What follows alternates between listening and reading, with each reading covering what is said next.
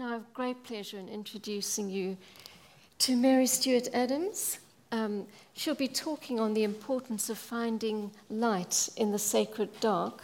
And of course, this is a reference to her wonderful service in advocating for dark skies around the world. Um, she has a, a lovely description, um, being a star lore historian.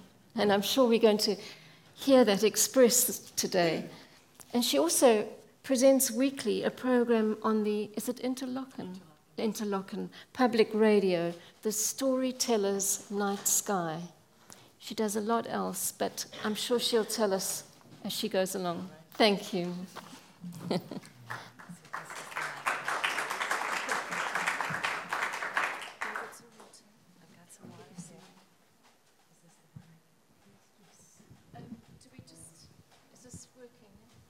This one, oh, this one is live.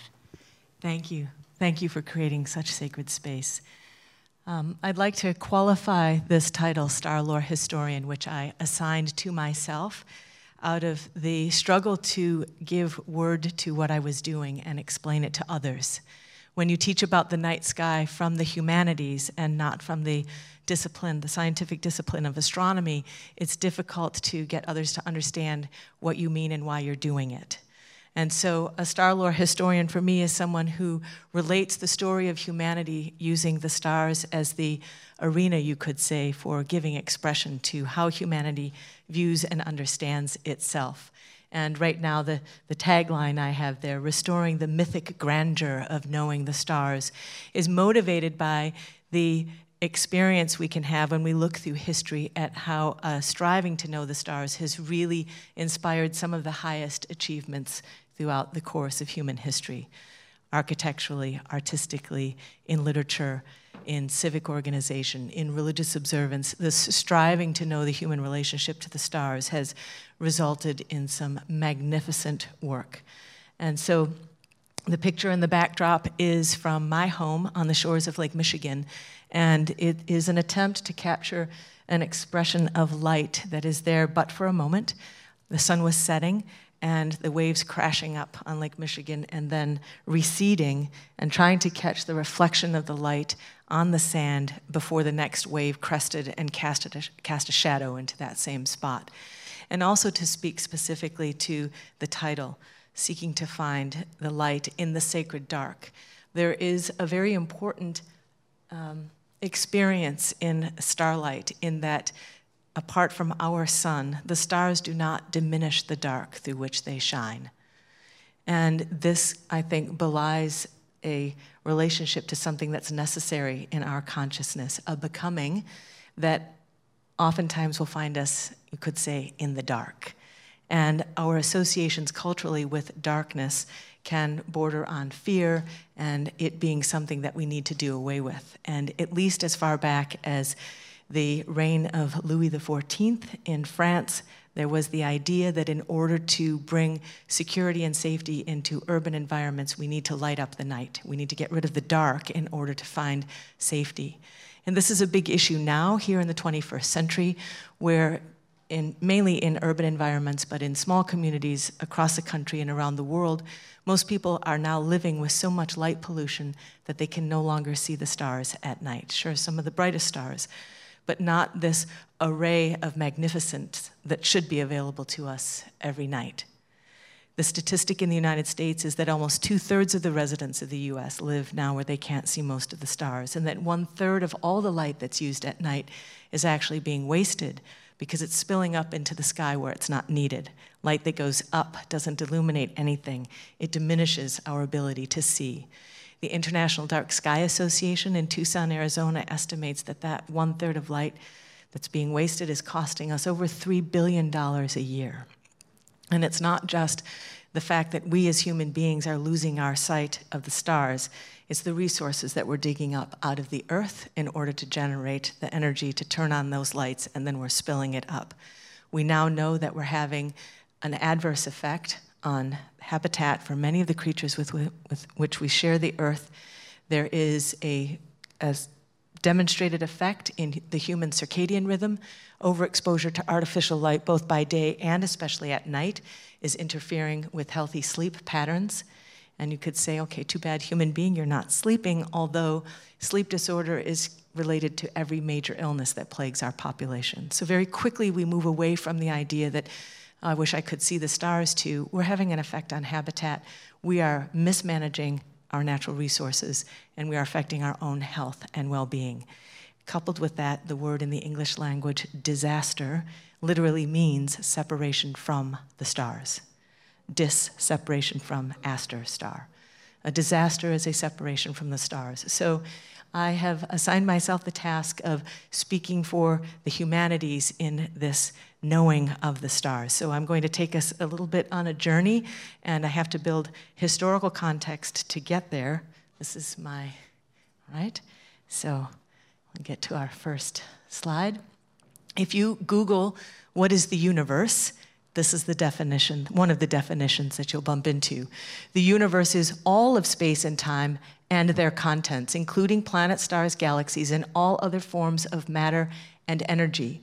While the spatial size of the entire universe is still unknown, it is possible to measure the observable universe. So, this is an attempt to give a very tangible definition. It doesn't give any description of what might be at the center, but it's really confined by the idea that the universe exists within time and space. These are difficult concepts to describe when we move beyond the idea of time and space, so this is the accepted definition of the universe now. But if we go back several centuries to the time of Plotinus, in the second century, we get this description The universe extends as far as the soul goes, but no further. The boundaries of its existence are determined by the degree to which, in going forth, it has the soul to keep it in being. So that what we experience, at least in this second century perspective, as that world that seems to be outside us, is actually the most intimate within us. This is coming from a period of time when it was understood that the human being lived at the center, not necessarily physically in time and space, but at the center of the attention of a living cosmos, on a living planet, in a relationship that was born in harmony, and human beings creating out of this time sought to represent an understanding of that harmony. So, between this second century description by Plotinus and the earlier one that I grabbed off of Google, a lot changed in our concept about our place in the time space. So we're going to take a little journey through that. And I need to start with by referencing some of what I talked about in the short interview to prepare for today, which has to do with the experience that we have in this picture sun at the center, with the earth orbiting it, and this experience that we have that sometimes the sun is higher above us and above the celestial equator, sometimes it appears furthest below. So when the, when the Earth arrives at the place on its orbit on the left there at the summer solstice, then the sun seems to be highest above us. And then as the Earth orbits around the sun and we get to the December solstice, which is where we're headed now, then the Earth in the northern hemisphere, then the sun seems to be furthest below the celestial equator. And in the work of Rudolf Steiner, the description of these solstice moments and this course of the earth around the sun, he likens it to a breathing process. So, just as the human being breathes in and out, there will be around 18 respirations a minute, but between each respiration, there will be a pause.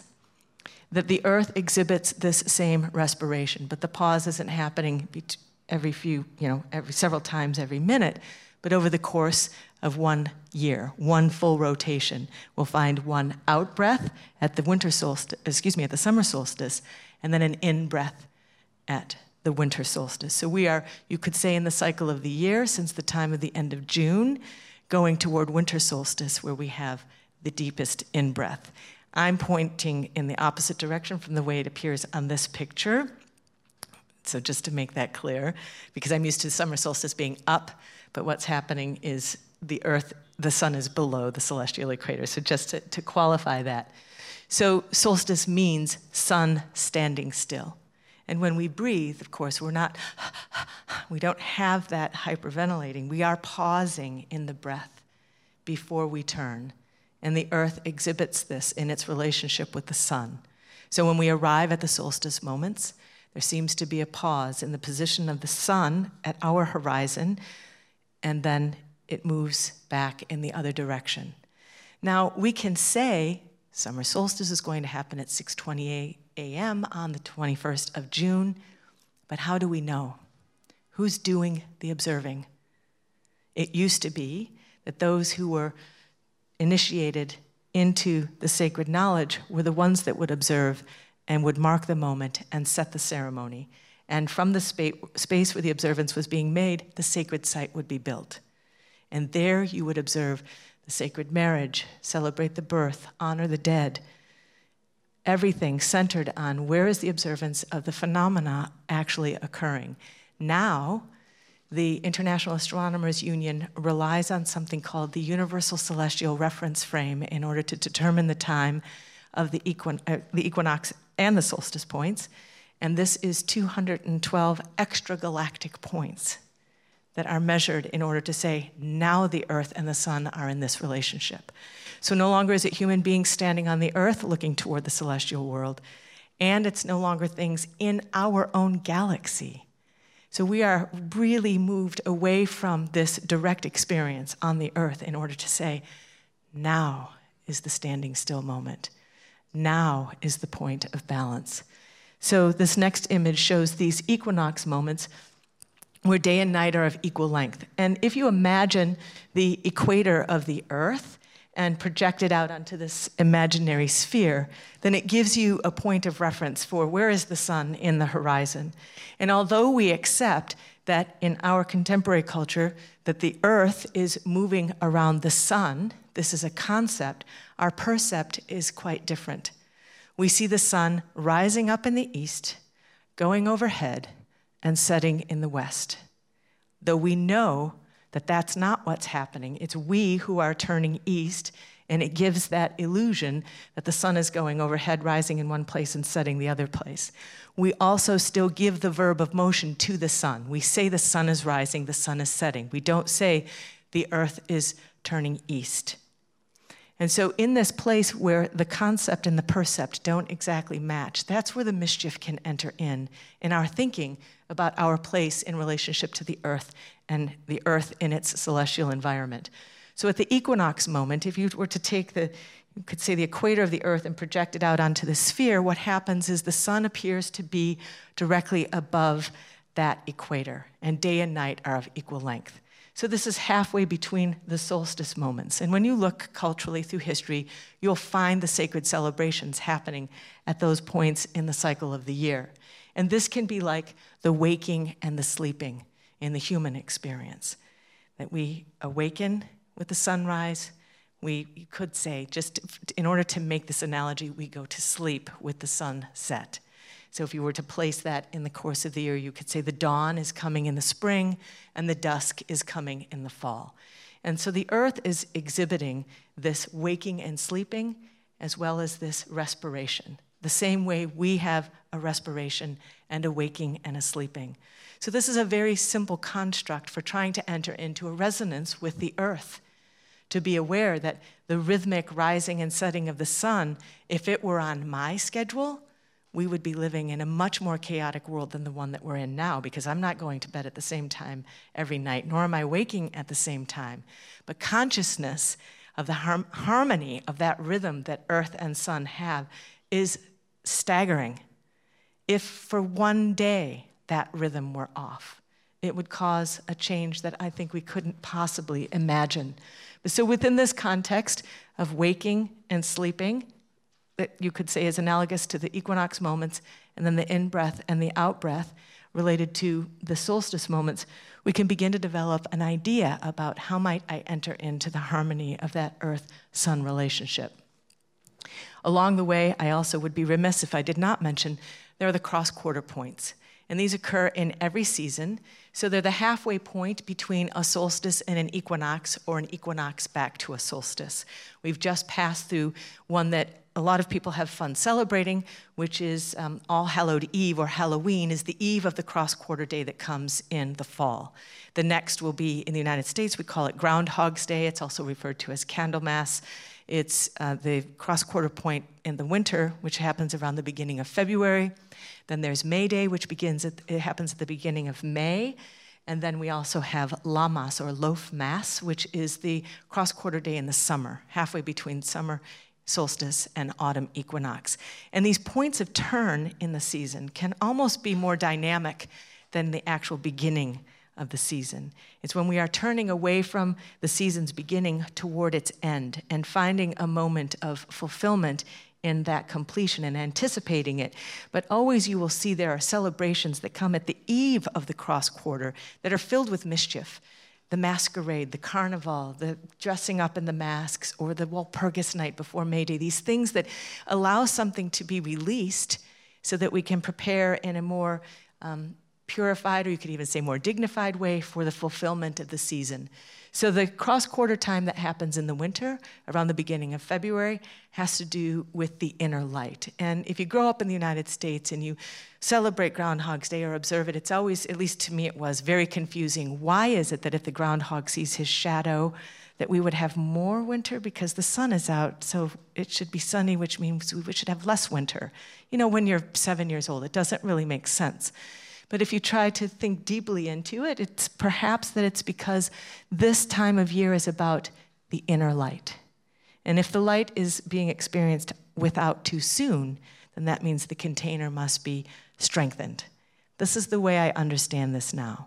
It's the blessing of the candles. It's the time for not using the light, but preparing it and having it and holding it within. The spring equinox, uh, after the spring equinox on the way to summer solstice, we get May Day, this is a celebration of fertility and earth fertility and human fertility.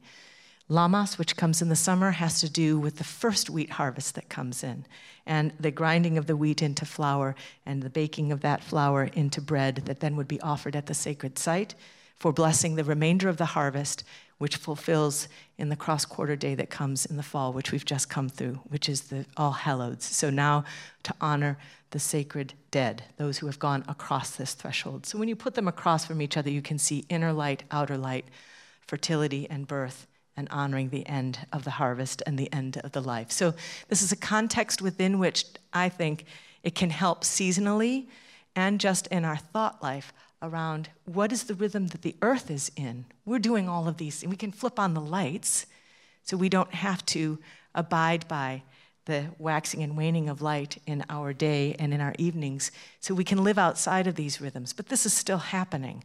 The earth is still exhibiting its relationship to the sun in these ways.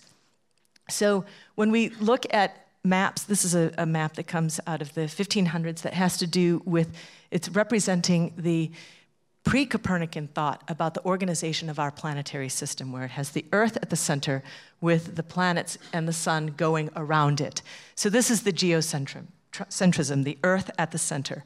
And this idea that's coming out of this kind of a picture, the idea was motivated by the understanding that every human being comes from a star. And that as you come from your star, you gather forces from the fixed stars to organize the structure of the fixed body. And from the wandering stars, the planets that exhibit a rhythm, you get the rhythm of the inner organism. And that when you look at a human being, you are seeing an entire universe, an entire structure. And it comes to this central moment of being able to unfold a biography that we align with the experience of being on the earth. And it's not necessarily a question of what is physically at the center, but what is central to the attention of spiritual becoming, and it's what's happening on the earth. So this idea flourishes as far back as the ancient Egyptians, and this is when we have the beginning of the astrologos, the stars speaking, which we hear as the astrology. So it isn't just trying to look to the stars to make a prediction about what's going to happen in the human biography, but to read the gesture of the stars as an expression of what's coming to being on the earth. This, um, this line under here, the stars spoke once to human beings, comes from a verse that was given by Rudolf Steiner to his wife, Marie Steiner, in December of 1922. The entire verse is The stars spoke once to human beings, It is world destiny that they are silent now. To be aware of this silence can be pain for earthly humanity, but in this deepening silence, there grows and there ripens what human beings speak to the stars. To be aware of this speaking can become strength for spirit man. So, this verse is being given in what I recognize as kind of a threefold step. First, the stars are speaking to the human being, and this informs human becoming.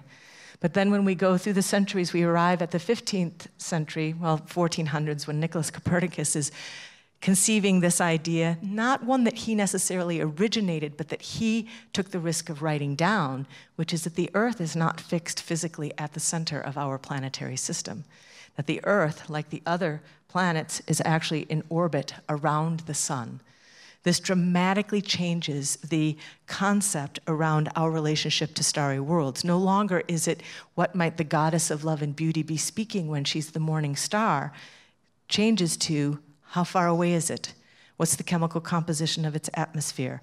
How can I figure out the periodicity of its orbit? So now looking for a definition of the celestial world that's rooted in the laws of the physical, not an attempt to understand the gesture of the celestial world as an expression of the spiritual. And if we were to look at this verse from Rudolf Steiner, this is a world destiny moment. And the destiny that's bound up in it for us is that this outer dictate it can't become a dictate. We must be freed from it so that the human being can be self directing. The threat is that we will not remember our relationship to the living nature of the earth and its relationship to the celestial world but that we will think of ourselves as being the single most important thing in what we do and what we say is what's, what's important. So, this world destiny moment is rooted in the idea of heliocentrism, where the sun takes the center, and then the earth becomes a planet that is simply in orbit like the other planets around the sun. Now, I want to show you what the picture looks like when, if you were to try to draw. This is the whole sky, the map, the line that's going straight through the center is the celestial equator that is rooted on the Earth. If you projected the Earth equator out onto the star field, so it allows us to talk about the northern celestial hemisphere and the southern celestial hemisphere. And it appears to us that the sun, the moon, and all the planets, as they are in their orbit, they only follow this path, the dotted line there. That's called the ecliptic, the plane of the ecliptic. So you're never going to see the moon in the region of the Big Dipper. You're never going to see the planet Saturn in the region of Draco the dragon. They follow that path. And so the reason uh, the constellations of the zodiac are so important is because these 12 signs are the only regions where you're going to see the planets. So they're moving around there. There are 88 recognized constellations, but only 12 of them, or 13 if you accept Ophiuchus, are connected to that motion of the planets through our sky. So the winter solstice moment is happening for us when the sun appears to be here, so you can see it's furthest below the celestial equator. Summer solstice when the sun is highest above the celestial equator. And then the equinox moments when it's crossing the celestial equator. So this is a rhythmic relationship of the earth to starry worlds and then what's moving through our environment celestially that we can see. But if we go back to the ancient Egyptians, now I'm going to get a little bit into story and now build a specific picture. This is an image of the zodiac that appeared in the ceiling of, at a temple. it's called the Dendera zodiac. It was the Hathor temple, and this was a chapel dedicated to Osiris. And here in this region, we have the lion, and just beyond the lion is the region of Virgo, and she's upright. And you'll notice that the pillars of the heavens, they're all women.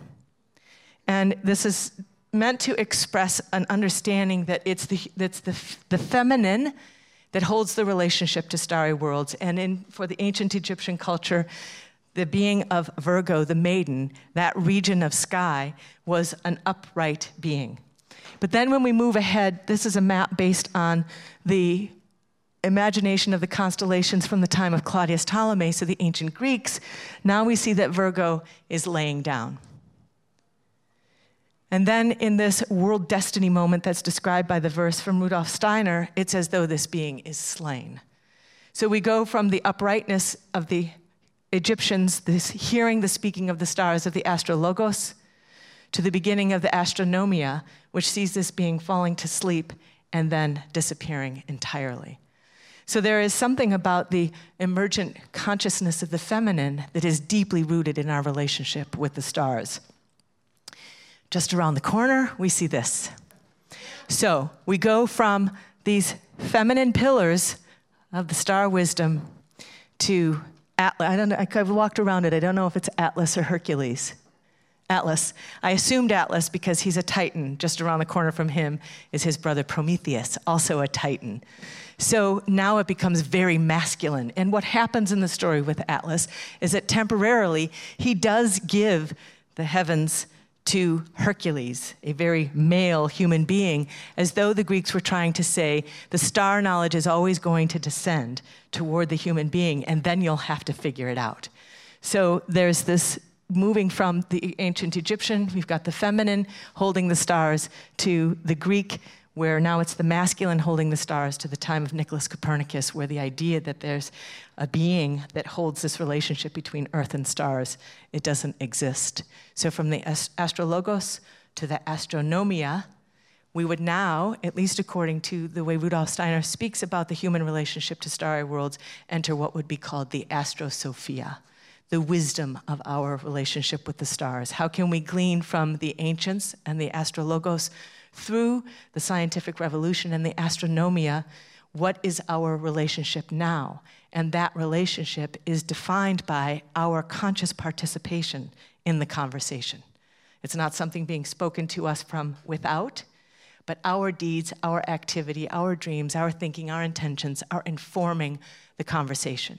It is as though the natural world, the spiritual world, the celestial world, it waits on what the human being has to bring.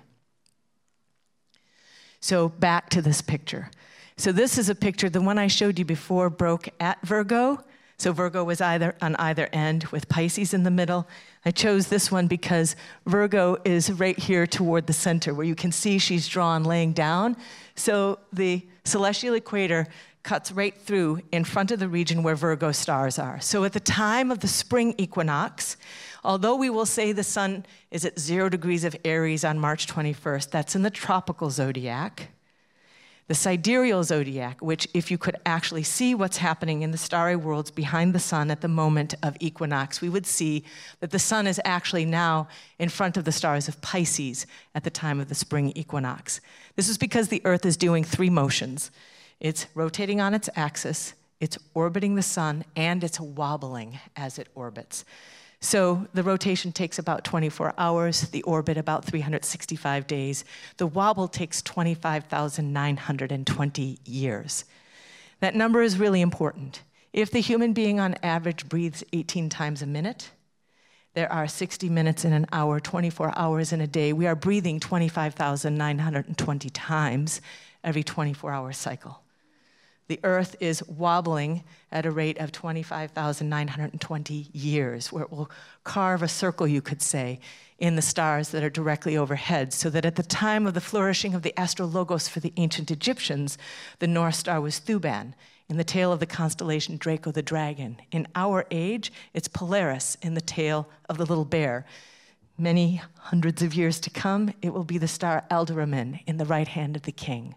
So we move culturally through a consciousness, you could say, that is informed by the North Star when it's in the possession of the dragon, to the bear, to the king.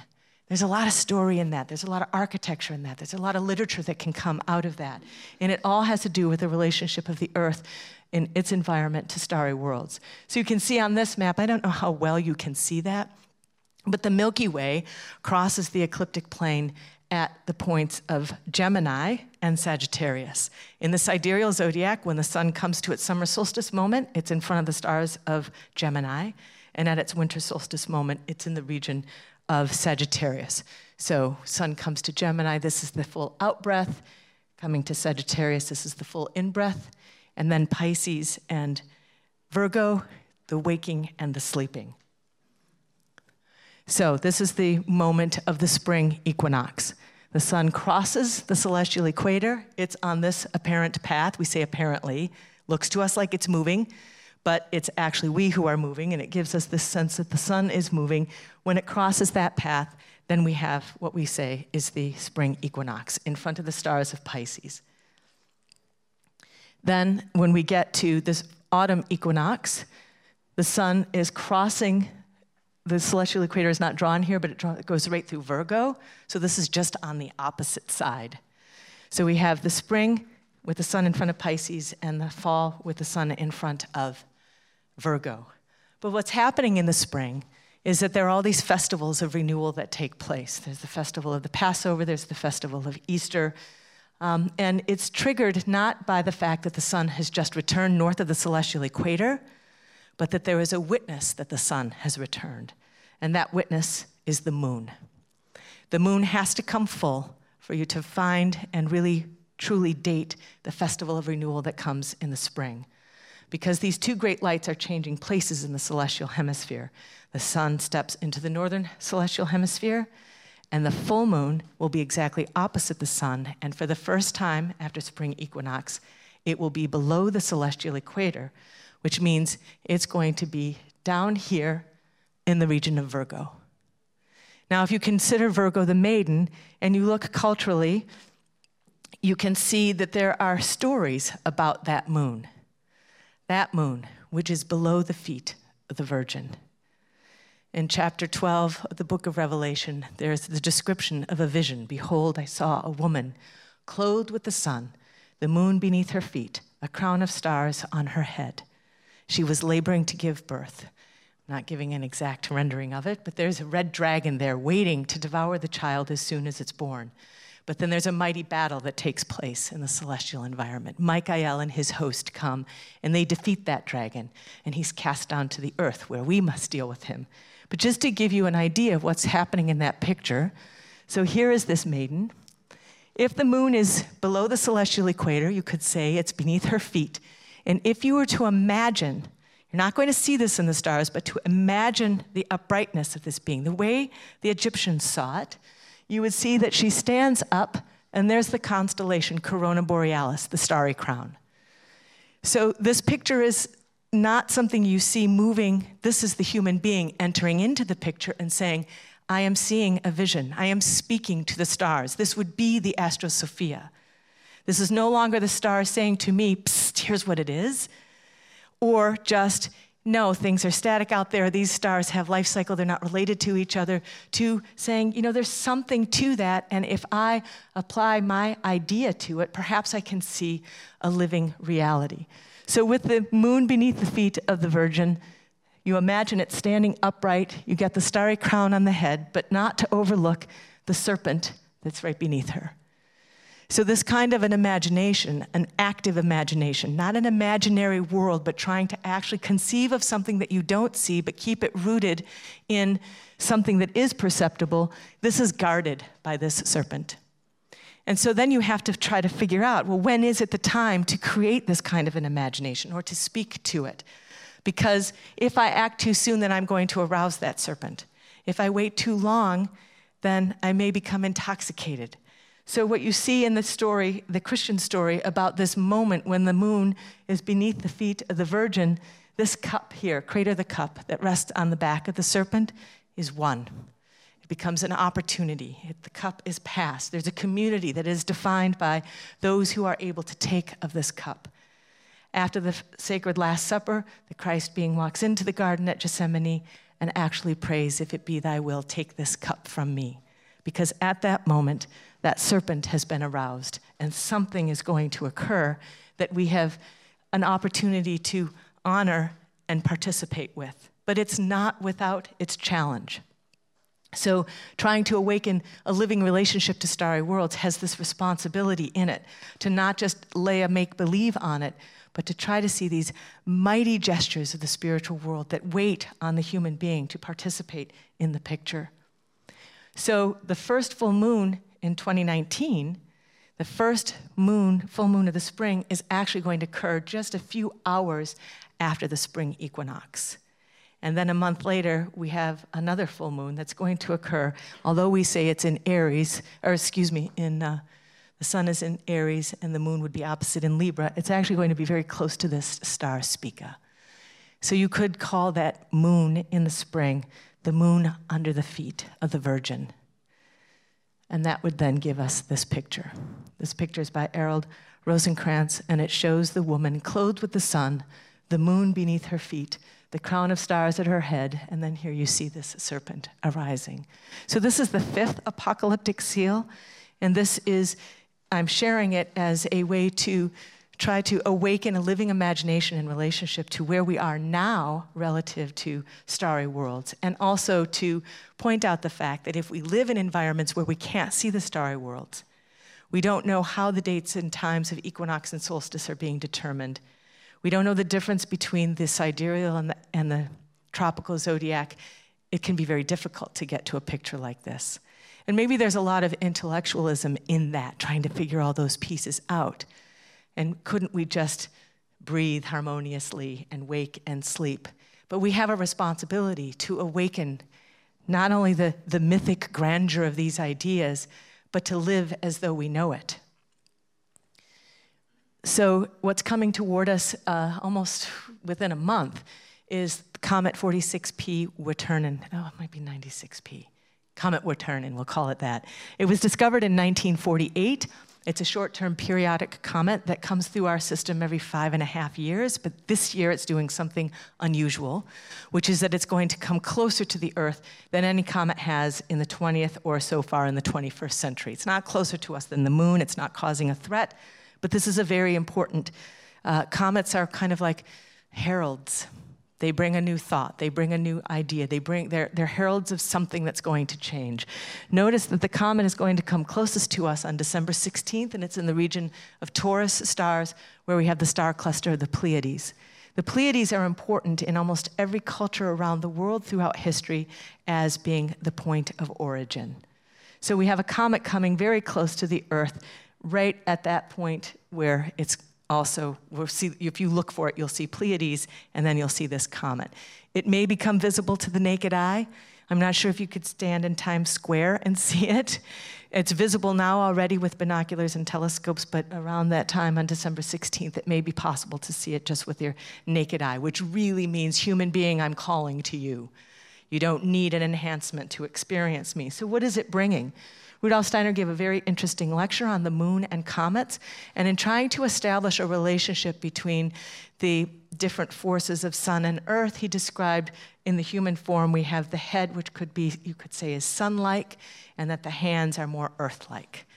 And that with regard to the differentiation between masculine and feminine, not male and female in the gender, but as a gesture, that he related this to the difference between moon and comet and that the masculine, in regard to its relationship with the moon, is something that has come in very deeply in to physical material and has as though in the description of the earth evolution that comes from anthroposophy it has been cast off because it sunk so deeply into the physical material. The comet on the other hand is something that comes only occasionally and hasn't entered rhythmically in enough and so it's still kind of withholding, and it has this relationship to the more cosmic spiritual. So he likens this to the masculine with the moon, and the comet is more feminine, but not talking about male and female as human beings on the earth, but to try to give a distinction between them. But so there's something about the feminine calling when a comet comes through. And so we are living at this time where we have an opportunity to awaken a consciousness about the role of the feminine. The ancient Egyptians saw the feminine as the point of access to knowing the stars. Then this fell asleep, then it disappeared entirely, and you could say that now this is a call to awaken that. And when we look in our culture, at least in the United States, you can see in many, many ways, in many places, how the feminine and the right relationship to the feminine is trying to emerge. So it's something that's calling from starry worlds as well. So, just to end with a quote from Rudolf Steiner, in which he says, The more abundantly the harmony of the cosmos fills the soul, the more abundantly the harmony of the cosmos fills the soul, the more peace and harmony there will be on the earth. And I want to lay emphasis on the harmony because when you listen into the description of celestial worlds that comes to us from astronomers and astrophysicists, oftentimes it's a language that's very violent. Galaxies are cannibalistic. black holes devour things. There are asteroids that may randomly strike us. These are things that instill a sense of fear. And because our thought about our environment has a lot to do with how we engage in that environment, if we don't strive for and recognize a greater harmony, then we're going to inhibit our own processes of becoming. So, the waking and sleeping of the earth, the in breath and the out breath of the earth, giving a very solid structure for our own waking and sleeping, our own in breath and out breath, and then out of that, looking at this picture that comes to us, has been handed down through the centuries from the ancients who heard the speaking of the stars to the time where we had to come to self directing awareness, now to this moment where we find ourselves having once again to live in harmony with the gesture of the starry worlds. So, just to close, I would like to give you a, a brief beginning of a poem from John Keats in which he's trying to describe the love relationship that happens between the goddess of the moon and a shepherd by the name of Endymion, who fell asleep in a cave. And the moon came over the hill and saw this young man asleep there, and she fell deeply in love with him. And she begged Zeus to grant him eternal sleep, that she could meet him every night in dream. And so this is just the beginning of a very long poem written by John Keats. But I'd like to end on this note because it really has this quality of what it's like to experience an unpolluted, uninhibited, beautiful night sky and to give a sense of how important it is for us to experience that regularly. A thing of beauty is a joy forever.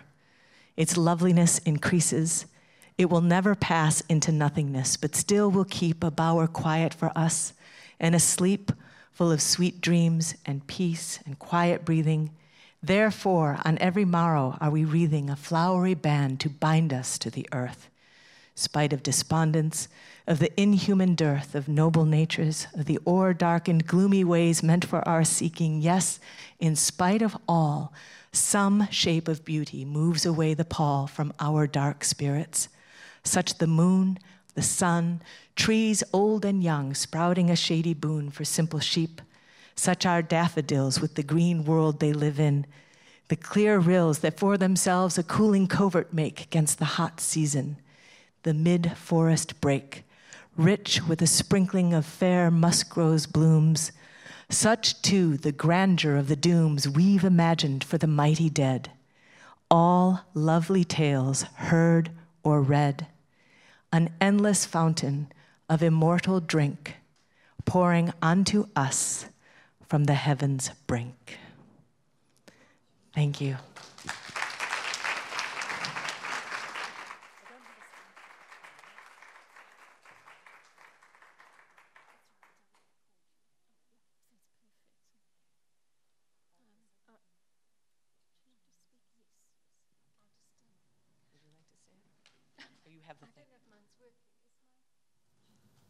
Sound working? Thank you. Well, Mary, that was wonderful. Thank you so much. I mean, it was so clear, and but there was so much in it to absorb, and I'm sure that everyone must have some fantastic questions to ask you. I hope so. it was wonderful. Doesn't even Thank have to you. be about this. no, that's right.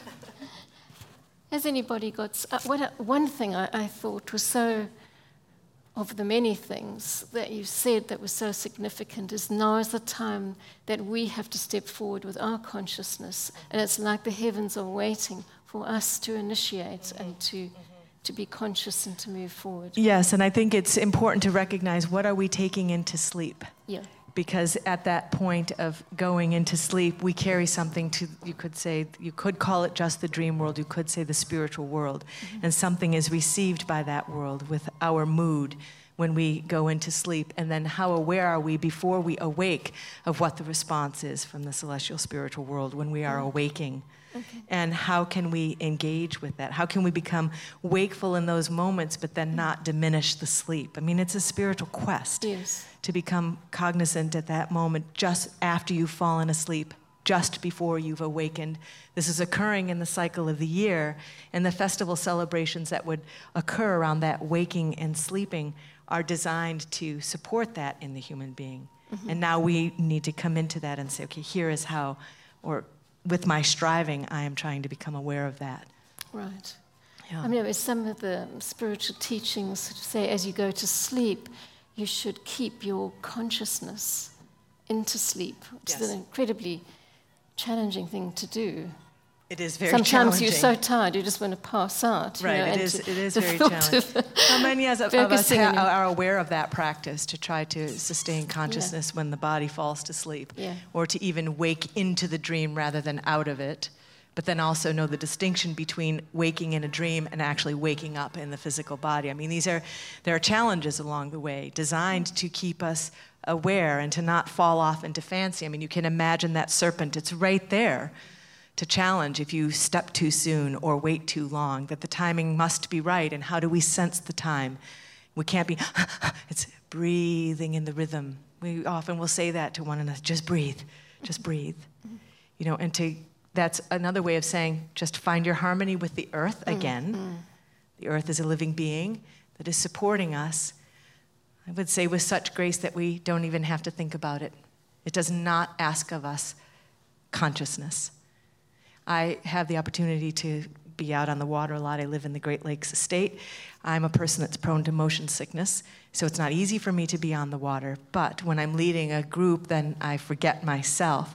But it's interesting to think about what is the relationship of the human being to earth when you're standing on the water element, and then when you're actually standing on earth. There's something that's synchronized in our point of balance in the ear mm-hmm. with earth element so much so that we don't feel the motion of the earth. We can't sense it. Now, when you're on water and you sense the motion, it can throw you off. Mm-hmm. So I, I really think of this as a, a, graceful gesture of the earth that says, I, I will bear you. you. yes. I will bear you. You yeah. need not think of, I've got, I've got you. Mm-hmm. And that calls to mind a, a, prayer that Rudolf Steiner gave that, um, Thou, O earth, are not alone in the world all. Thou, O earth, with me and all the creatures on thee are together in the great world all. This comforting gesture toward earth. And we're looking for it for ourselves. I need to know that I'm a part of everything. But the earth also, especially because as human beings, we are cutting off the earth from its environment.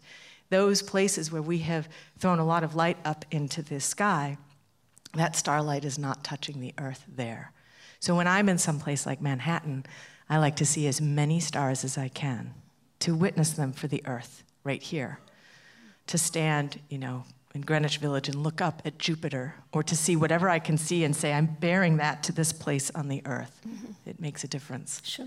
Yeah. sure. Does anybody like to have an observation? Yep, over there, Daniel.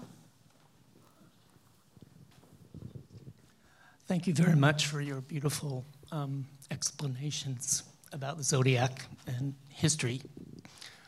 I was just con- um, concerned about daylight savings time. And the big question that's going on at these times, and also travel in the, in, from time zones. And uh, the confusion that arises when you get jet lag or I can speak directly to that because just prior to coming here, I was at an Aurora Summit in Minnesota. And it's interesting that we have a Northern Lights on the cover of the program for this event because I was speaking there. And Minnesota is one time zone away from where I live. So I gained an hour, and while I was there, the clocks were turned back. So I gained another hour, then I had to come back, and I didn't really know what time it was, which hour was, yeah, yeah, so it's, um, you know, to find that, and, now I'm here, which is further east, although I'm in the same time zone. Where I live in Michigan, I'm at the westernmost edge of the eastern time zone, and it gets dark an hour later than it does here. And it can be really confounding. And I haven't thought, I, what I have to do is suspend thought until I can catch my breath and find myself steady enough in my geographic location, then I can live into the rhythm again. I just think it's interesting that it's legalized, though we all lose an hour and then have to take it back. And how confusing that is right. with the natural Um, yeah, I don't. I don't know if there cycle. any kind of economic statistic about what the consequence is of that, and what would happen if we don't do that. It seems like we're at a place where we don't need to do that anymore. Yeah. I, I- it was a great presentation. Thank you.